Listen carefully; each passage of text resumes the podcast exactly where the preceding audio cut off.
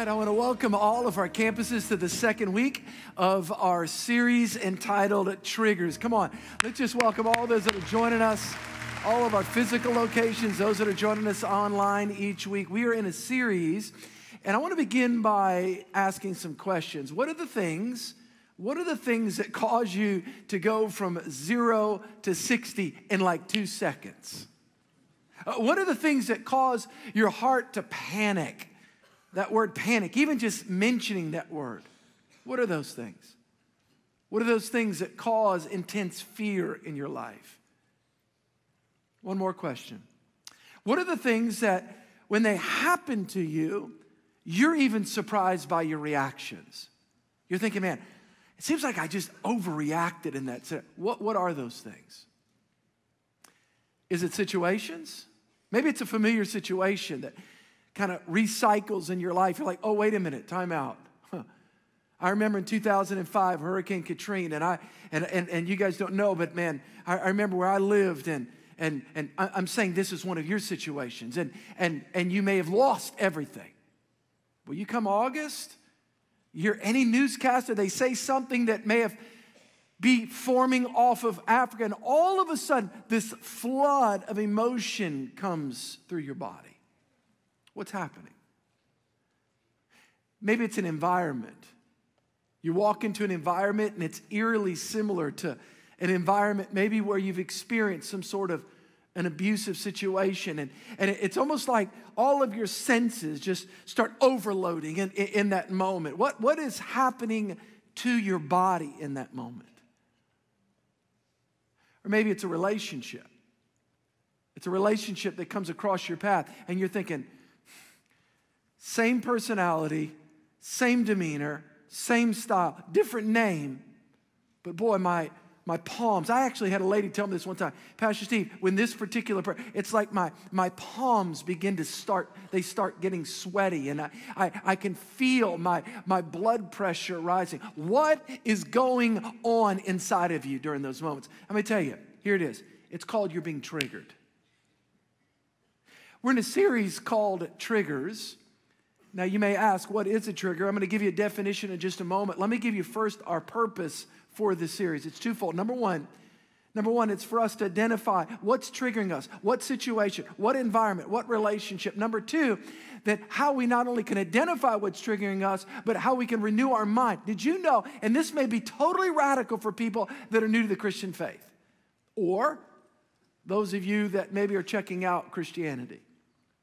The Bible talks about how you can actually renew or rewire your mind. You can actually think different. You can actually create new neural pathways in your mind. Now, scientists and neuroscientists may discover that today. The Apostle Paul taught us that 2,000 years ago. Number one, why are you triggered? And number two, not only can you identify those triggers, but how can we respond differently? Because here's what I found if we don't understand our triggers, if we understand why we're triggered, we can turn and we can actually make fleshly decisions. Because a trigger demands a response. What is a trigger? Let me give you a definition. A trigger is a stimulus that shapes our thoughts, our actions, and it demands a response. I don't want us to in any way make light of triggers. They're serious, particularly those of you that have been in any sort of abusive situation.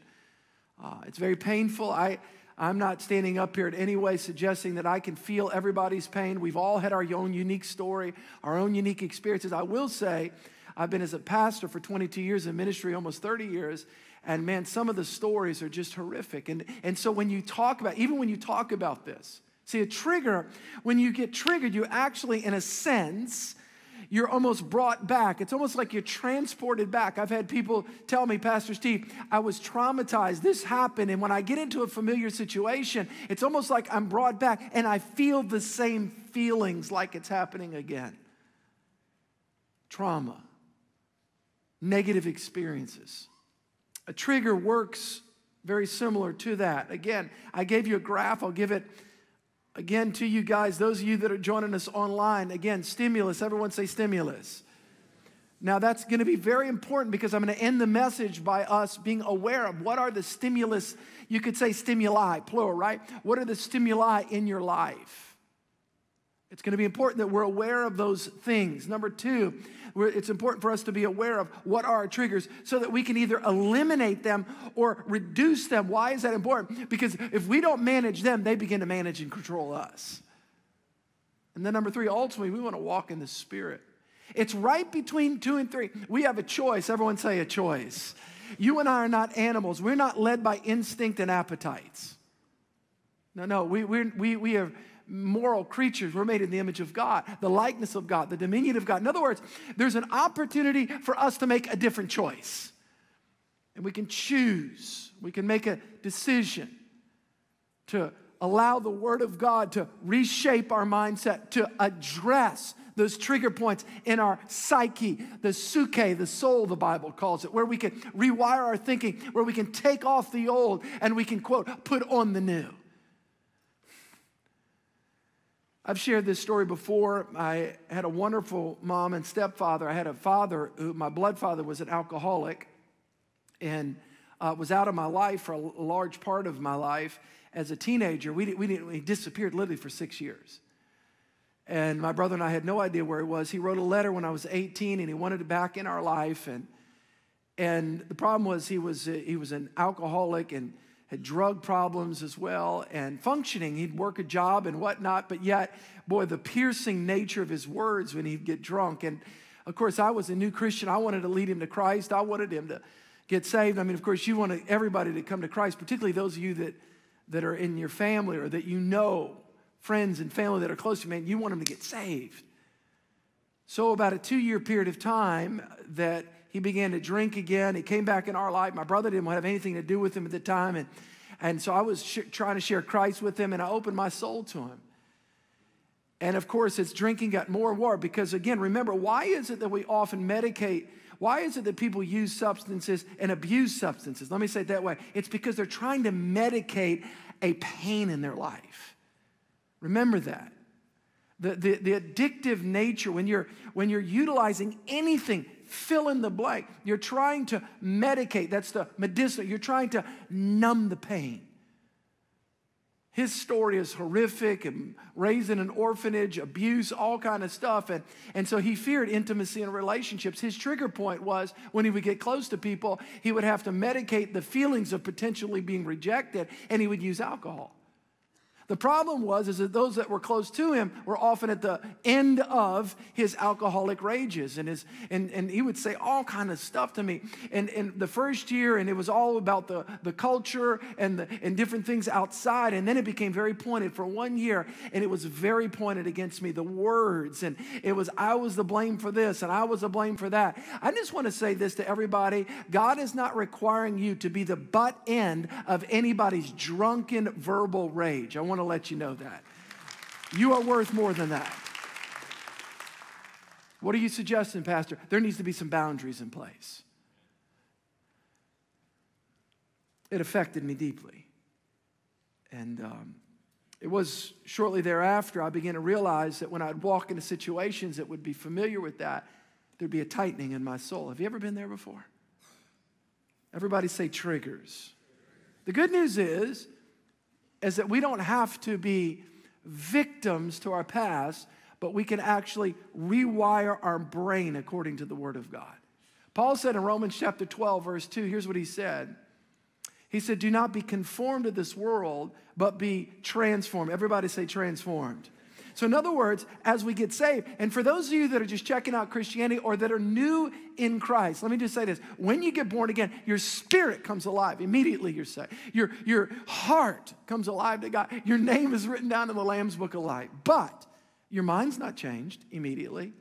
It actually, you begin into a process. It's the process of mind renewal uh, the process of sanctification. That's a big theological term. What does that mean? That means it's a process of taking off the old and putting on the new. In other words, it's rejecting the lies of the enemy, rejecting old scripts that have been given to you. Some of you have been given old scripts. Maybe it was from a coach or from a parent, or maybe it was an alcoholic rage yourself, and, and, and you received a script, and now you've internalized those messages and you're living out those negative messages. The good news in the gospel is we can reject negative scripts and we can put God's script in our mind, in our spirit, and we can be transformed as an individual. You don't have to be controlled by triggers forever, but you can be led by the Spirit of God. You can make different choices. Paul says, be transformed. Everyone say transformed. And the result of a transformed mind is you can make spiritual decisions. You can walk after the Spirit. Galatians chapter 5, verse 16 says, Walk in the Spirit, and you shall not fulfill the lusts of the flesh. It is our response. We have, it is our responsibility to control our response, but it's God's word that gives us the power to change. It's God's word that gives us the power to change. Today, I want to talk to you in all this whole series. I'm diving into the Bible and I'm looking at different people in the scripture that I would consider had been triggered. I'm going to look at a man today in the Bible uh, who was a colossal figure. He's a giant in Scripture. The Bible actually says that he's the humblest man that ever lived. Of course, Christ himself would be the ultimate person as the God man, but yet as a human being that did not have a divine nature. His name is Moses. He was a human just like you and I. He grappled with the realities of fears and insecurities, and, and yet he, had, he, he walked with God. And, and, and I think sometimes we forget that people in the Bible are real people. Peter was a real person. Paul was a real person. Esther was a real person. And we forget that sometimes. We, we forget that these are real people with real challenges, with real insecurities, seeking to walk with a real God. And Moses. Moses is a hero of mine. I've loved studying him over the years. I love when I, in my Bible reading, when we get to all the chapters in Exodus and we read the, the, the, the great leadership of Moses, but also the great frailty of the, the human flesh, the nature of his human depravity, how he grappled with different things and insecurities and fear. And one of the things that Moses dealt with his whole life was anger. I don't know exactly why that is. I'm going to take a shot at it today, but I think that one of the things that marked Moses' life. He was a fiery individual, he was a passionate individual, and yet that passion would get real close to the edge, and there's times when it'd step over the line. If you have your Bible, I'm going to ask you to open in Numbers chapter 20. Numbers chapter 20 on the Old Testament. I want to look at Moses' life. I want to extract some principles from here. Each week, I'm going to be looking at different biblical characters using the framework and the template of triggers, why they were triggered, how they were triggered, and the lessons that we can learn as we're getting in our journey of walking with God, reducing and eliminating them in our life. Numbers chapter 20, verse 1. Then the children of Israel, the whole congregation, came into the wilderness of Zin in the first month, and the people stayed in Kadesh and Miriam died there. That's Moses' sister. Miriam died there and was buried there. Boom. Now there was no water for the congregation, so they gathered together against Moses and Aaron. Boom. And the people contended with Moses and spoke, saying, If only we had died with our, when our brethren died before the Lord. Why have you brought why have you done this? Why have you brought up the assembly of the Lord into the wilderness that we and our animals should die here? Boom. And why have you made us come up out of Egypt to bring us up to this evil place? Is it not a place of grain or figs or vines or pomegranates? And nor, nor is there any water to drink. Moses, we need water. Why have you led us here? Why did you do this? So Moses and Aaron, his brother, Aaron was Moses' brother, Miriam was Moses' sister. So Moses and Aaron went from the presence of the assembly to the door of the tabernacle of meeting, and, and they fell on their faces, and the glory of the Lord descended. God met them. When we cry out to God, God meets us. God will speak to us. We serve a God that's not mute. He's alive and He's speaking and He's communicating to His creation, to us, to His children.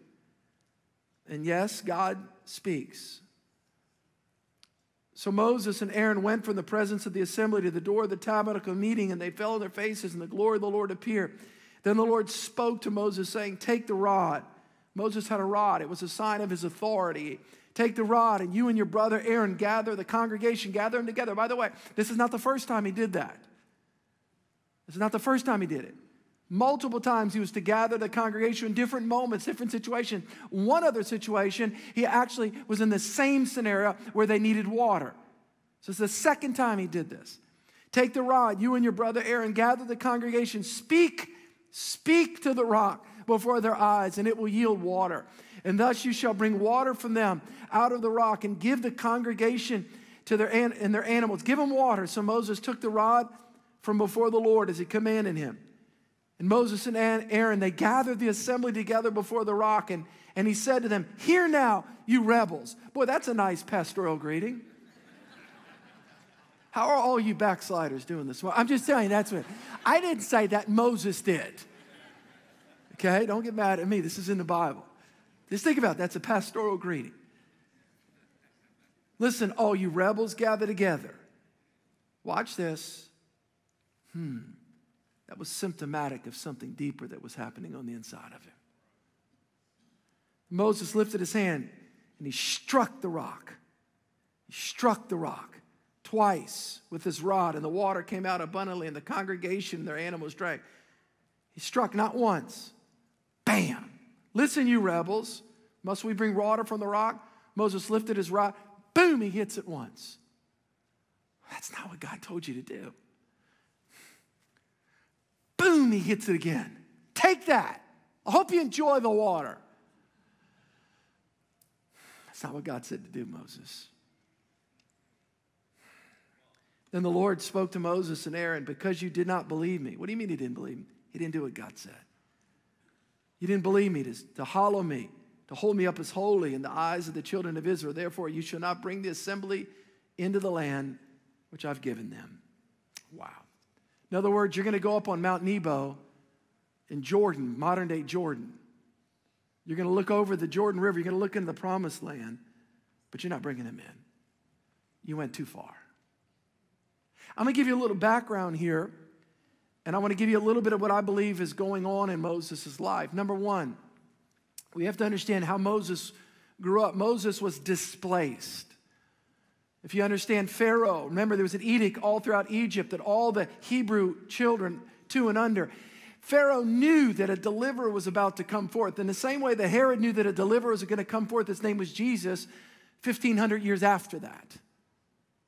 Pharaoh knew, and, and, and there was an edict to, call, to kill all the Hebrew boys. And so, what did Moses' mother do? She took Moses and she put him in the river. Actually, Moses' name, do you know what it means? It actually means drawn out of the water. Why is that? He was, he was, she gave him as an act of mercy, hoping that he would not be killed. She gave him. The problem was he was, he was, he was ultimately raised in another home, in another culture, in another lifestyle. Now he interacted with his mom in a supernatural way, but he wasn't raised by his mom and dad and his parents in a normal way. Matter of fact, he was a Hebrew boy raised in an Egyptian world. He was separated and displaced, and there was something on the inside of him where he knew that this is just, this is not right. If you ever sit with psychologists, they'll tell you that two impact in a person's soul is a loss of face and a loss of place. He lost his place. We often define reality by the primal relationships in our life in our first formative years year one, year two, year three, year four. And here it is Moses is this young boy and he's growing and, and he's gifted by God, and yet, and, and yet it was, it was there was a disorientation. And I, I wonder, I wonder if that fiery, passionate personality, I wonder if at times, I, I wonder when he would go through situations, well, he did. His sister that he reconnected with, chapter 20 opens, she dies. You think that might have been a trigger for Moses? How about this? Let's add another one. There was a, not only the loss of his sister after he'd regained relationship, but now there's also a need in the community, a legitimate need. Sometimes it's not those big, bad, evil things out there, but sometimes it's just the cares of life Jesus talks about. We've got children to raise, we've got bills to pay, we've got things we got to do, and it's just the cares of life. There's loss, there's need, and that would have been bad enough, but then there was the accusation of his leadership.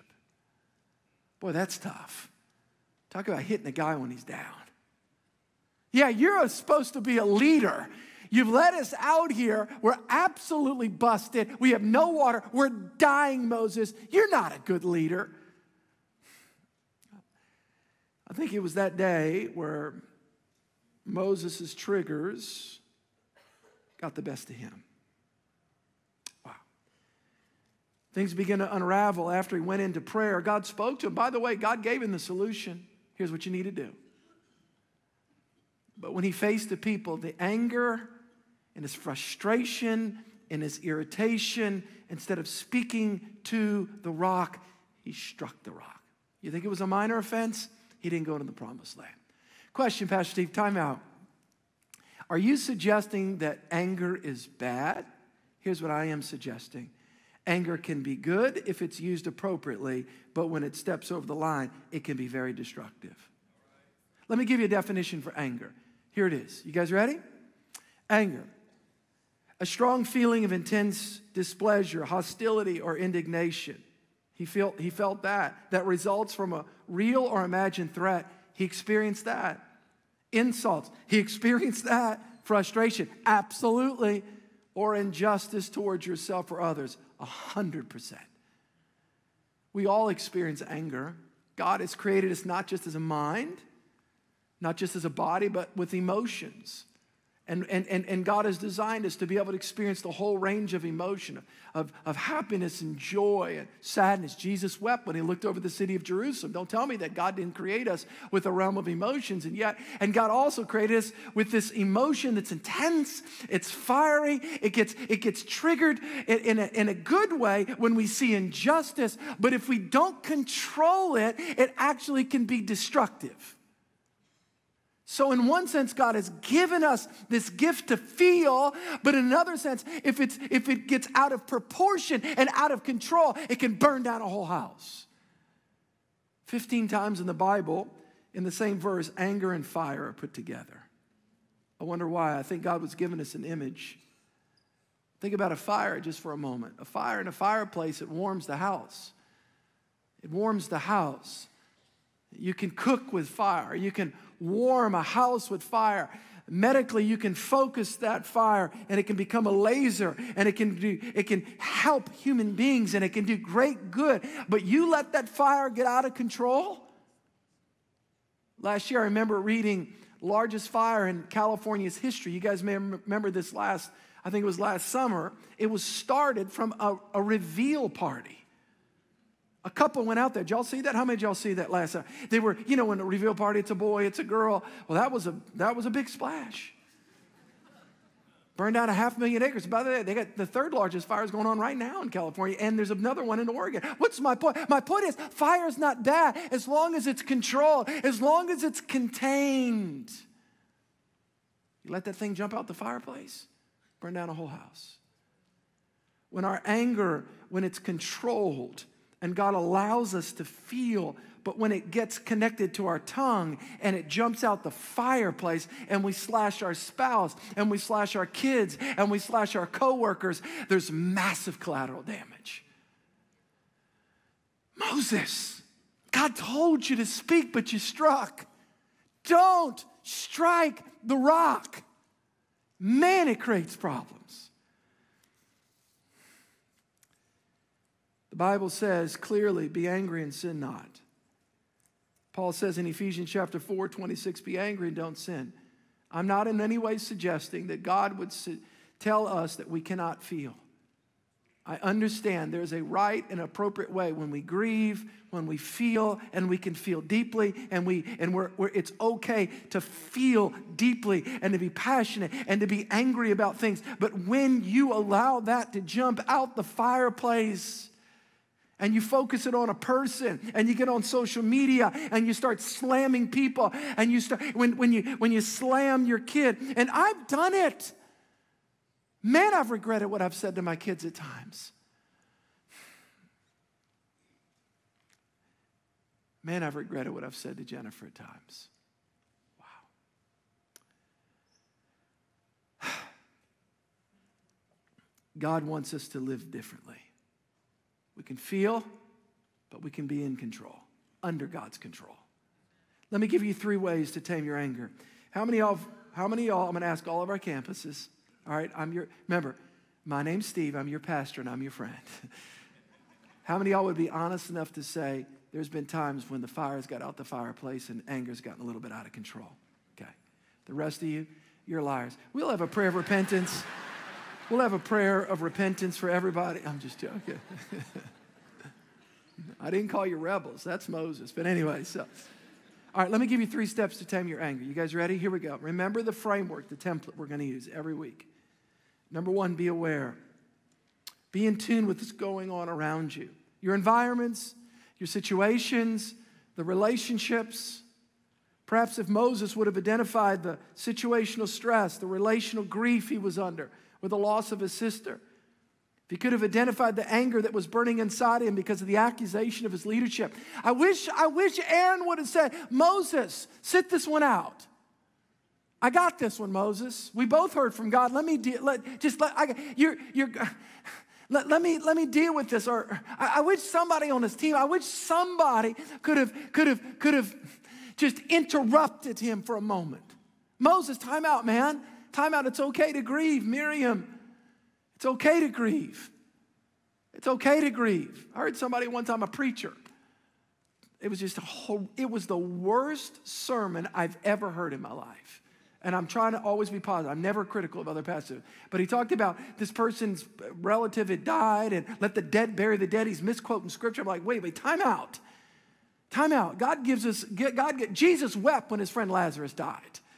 That God gives us space in our soul to be able to grieve and to be able to feel. Matter of fact, I'll never forget a lady I was shaking hands after Christmas Eve service a couple years ago, probably 10 years ago. And she came up, she goes, Pastor, it's the first time, because uh, I wouldn't see her in December. And I'd be like, Where did you go? And she would sit real close right up front. And I would see, I, you know, I recognize, oh, by the way, all the people, I, can, I know when you're not in church. if you sit close, I, just, I can see you too right there. She goes, Pastor, I'll be honest. It's hard for me to come during the holidays because I'd hold hand with my, hands with my husband, and it's just hard. It's okay. If we recognize what's going on in our life, be aware. Everyone say, be aware. I'll never forget one time I was preaching about stress, and, and you know, the psychologists give you seven key stress points in your life. And and, and I was reading the list and I was preaching. I was like, oh my gosh, I got six going on right now. you know, you know, move, you know, have a baby, you know, all these different things, you know. Be aware. There's a loss. Number two, there's a legitimate need. Boy, he was under it, man. Number three, he was under accusation. You're not performing at work. You're not doing your job. You're not hitting your quota. You're not making it happen. Oh, and there's that trigger. Number one, everybody say, be aware. I think it's important that we're all aware of the complexities of our lives, the weight in our life, the responsibilities. Like, for example, I, I'd finished school and graduate school, and I've always wanted to go back and get my doctorate. I knew that I couldn't do that when my boys were in high school. I'm coaching football. I'm, well, I wasn't coaching high school when they were little, I was, but I was at the games. And, well, actually, I was coaching, I wasn't on the field. Come on, dads, don't look so stinking holy at me. You know what I'm talking about. Okay? And my daughter, I, my three older ones, I have, now I have 11 year old at home, but I knew there was a lot of output there, and I knew that I couldn't be on the weekends writing papers, that I had to stay interactive with them. The problem is, we'll overload our lives, then we'll get mad at God because we don't have grace. When God was trying to warn us, time out, you got a lot on your plate. There's some loss, there's a big need, there's a lot of needs in your family right now, Steve. And then you get one little bump, and it pushes you over the edge. Do you think that I ever get any emails about from people that are disappointed in me? Did just do you think? do you think ever? Can you imagine? Let me just say this. Pray for pastors right now, please. Pray for pastors. One of the hardest jobs, and I'm not trying to like get a little small violin, pastor. Can you imagine the compl- just pray for pastors, God-fearing pastors that are preaching the Bible. It is challenging. Now, what's my point? Be aware. Everyone say be aware. Let me give you the second thing here. Not only be aware, but be prayerful. You know what we often do? We have a need, we have a concern, we call a friend. I'm an advocate for interdependency. We believe in community. We believe in small groups at church. We believe in connecting. We believe in all that. But, but, but before you pick up the phone and call a friend, don't forget to pick up a phone and call God.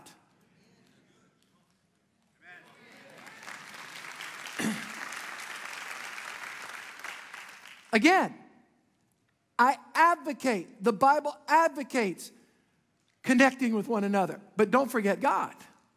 Matter of fact, you know what Moses did? And he was doing right. He was doing so well. He brought his friend to pray together. He and Aaron went, said, let's go pray. Now he was angry about it. Let's go pray for these jerks. Okay, let's just go. But he at least took the right step. Please don't miss this. I got just about four or five minutes. Please stay with me. This is so important. He at least went to the right source. He went to prayer. If we would go to prayer before we would go to Facebook, our life would change.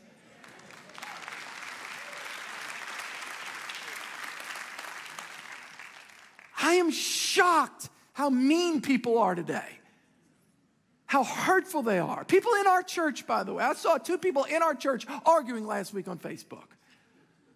And I thought, for the, for, for the sake of the gospel, can you just shut up and quit criticizing your friend?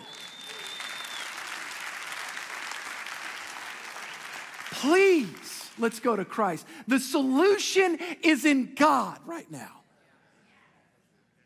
Man, I'm preaching, and you need to hear it. Moses and Aaron went to prayer. They cried out to God. They cried out to God. That's where our help comes from. God, speak to us. Oh Lord, speak to us. And I say that today God, we need you in our nation. Lord, we need you in our homes, in our families, in our churches. Oh God, pour out your spirit. and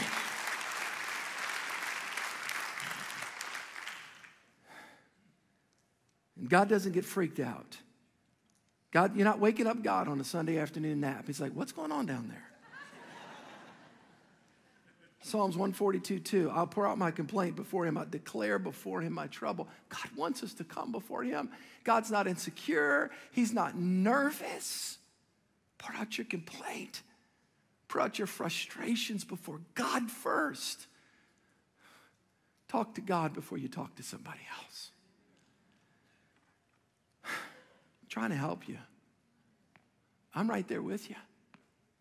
How do we tame our anger? Everyone say, be aware. Some of you guys got so much stuff. I'm telling you, you're right on the edge. You're right there. You're right there. You're right there. You're right there. You're right there. It just takes one more push. Boom, and you're right over the edge. And that fire is raging out of that fireplace. Number two, be prayerful. Number three, here it is be deliberate. God spoke, God gave directions, God gave instructions. Verse 8 take the rod. the rod is a sign of authority. It was a sign of authority. Moses wasn't the ultimate authority. Remember this no human is ultimately in charge. The earth is the Lord's and the fullness thereof. How many are grateful that we serve a God that is in charge? Everybody is ultimately under his authority. Take the rod, you and your brother Aaron, and gather the congregation together. That was a symbol of God's authority, that he was under God's authority. The problem was he disobeyed. Speak to the rock before their eyes, and it will yield water. Stop right there. Just stop. Just do, just do that. Just do that, and everybody's problem solved. Your problem, your brothers, everybody. God spoke. God spoke. And thus you shall bring, you shall do what? Bring water for them out of the rock and give drink to the congregation and their animals. I'm going to give you extra. The whole group's going to be fed, the whole group's going to be satiated. Verse 10 and 11 said to them, Here now, he goes to them, Here now, you rebels, must we bring water for you out of this rock? Uh oh. You're mad. You're mad. You're ticked. You're mad. Don't do it. Don't do it. Don't do it. Don't do it. Don't press send. Don't do it. Don't do it. Walk away, walk away, walk away, walk away, walk away, walk away. Don't do it, don't do it. Circle the block. So I'm trying to help you right now. Circle the block. Don't do it. Don't do. Don't, no, no, no, no, no, no, no, no, no, no, no, no. Don't put it, don't, don't, don't, don't mail it. Don't mail it. No, no, not yet, not yet, not yet, not yet, not yet, not yet, not yet. You're to cut them. You're to cut them. It's to be irreparable. Don't do this. Don't do this. God gave a solution. God gave him instructions. And he presses send. You bunch of rebels. You want this? I'll give it to you. Bam! He misused God's authority. Ooh. Bam! He did it again. Don't strike the rock. Some of you right there. I've done it. I've had to go back. It's funny, my son, my older son, he's so funny. He goes, I was rough, man. I shouldn't have said something. I shouldn't have. This was about two years ago. And of course, I sent a text back, and he goes, I was waiting for you to apologize. You always do, Dad.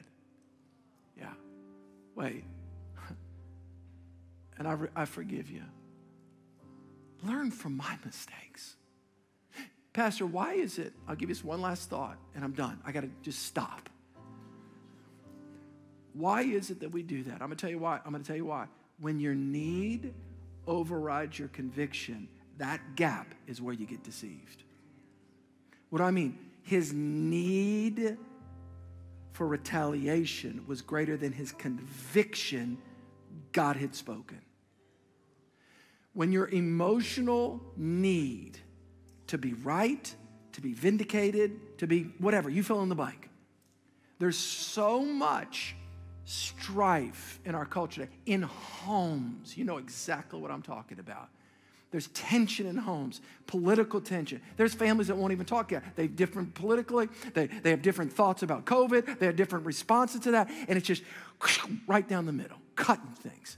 That doesn't have to be that way for kingdom people.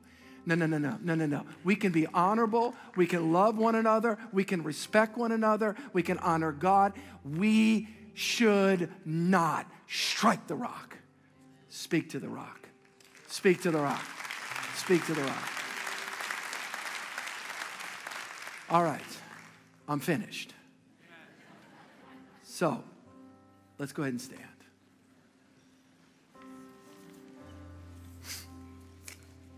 I'm going to pray for you right where you are, one minute. By the way, we moved our 11:30 service to 11:15. Lots of reasons why. Our workers wanted to give them more part of the day, but I just want to pray for you, Lord. Hey, if you feel comfortable, let me say this, guys. All of our campuses that are watching me right now, if you feel comfortable putting your hands like this, if not, it's fine. I just want to pray for you. Holy Spirit, I'm asking that you'd heal our hearts, that we wouldn't strike the rock, that we'd speak to it. Yeah. Lord, I've messed up, man. I've, I know I've blown it at times. Thank you for your grace. Thank you that you don't throw me away. Thank you that you give me another chance. But Lord, I'm asking for healing. Heal hearts right now. Lord, ease the tension by your Holy Spirit. Come upon people by your presence. Make there be clarity of mind, clarity of thought. I pray for peace in homes right now. Peace in homes. Lord, give us the grace to do our part. Give us the wisdom of knowing when to send or not to send it. When do we circle around the block again? Spirit of God, heal, restore, quicken, make new. I pray blessing over every man, woman, boy, and girl in the mighty name of Jesus. And everybody said, Come on, can we give the Lord a hand clap? Can we do that? Love you guys. I'll see you next week.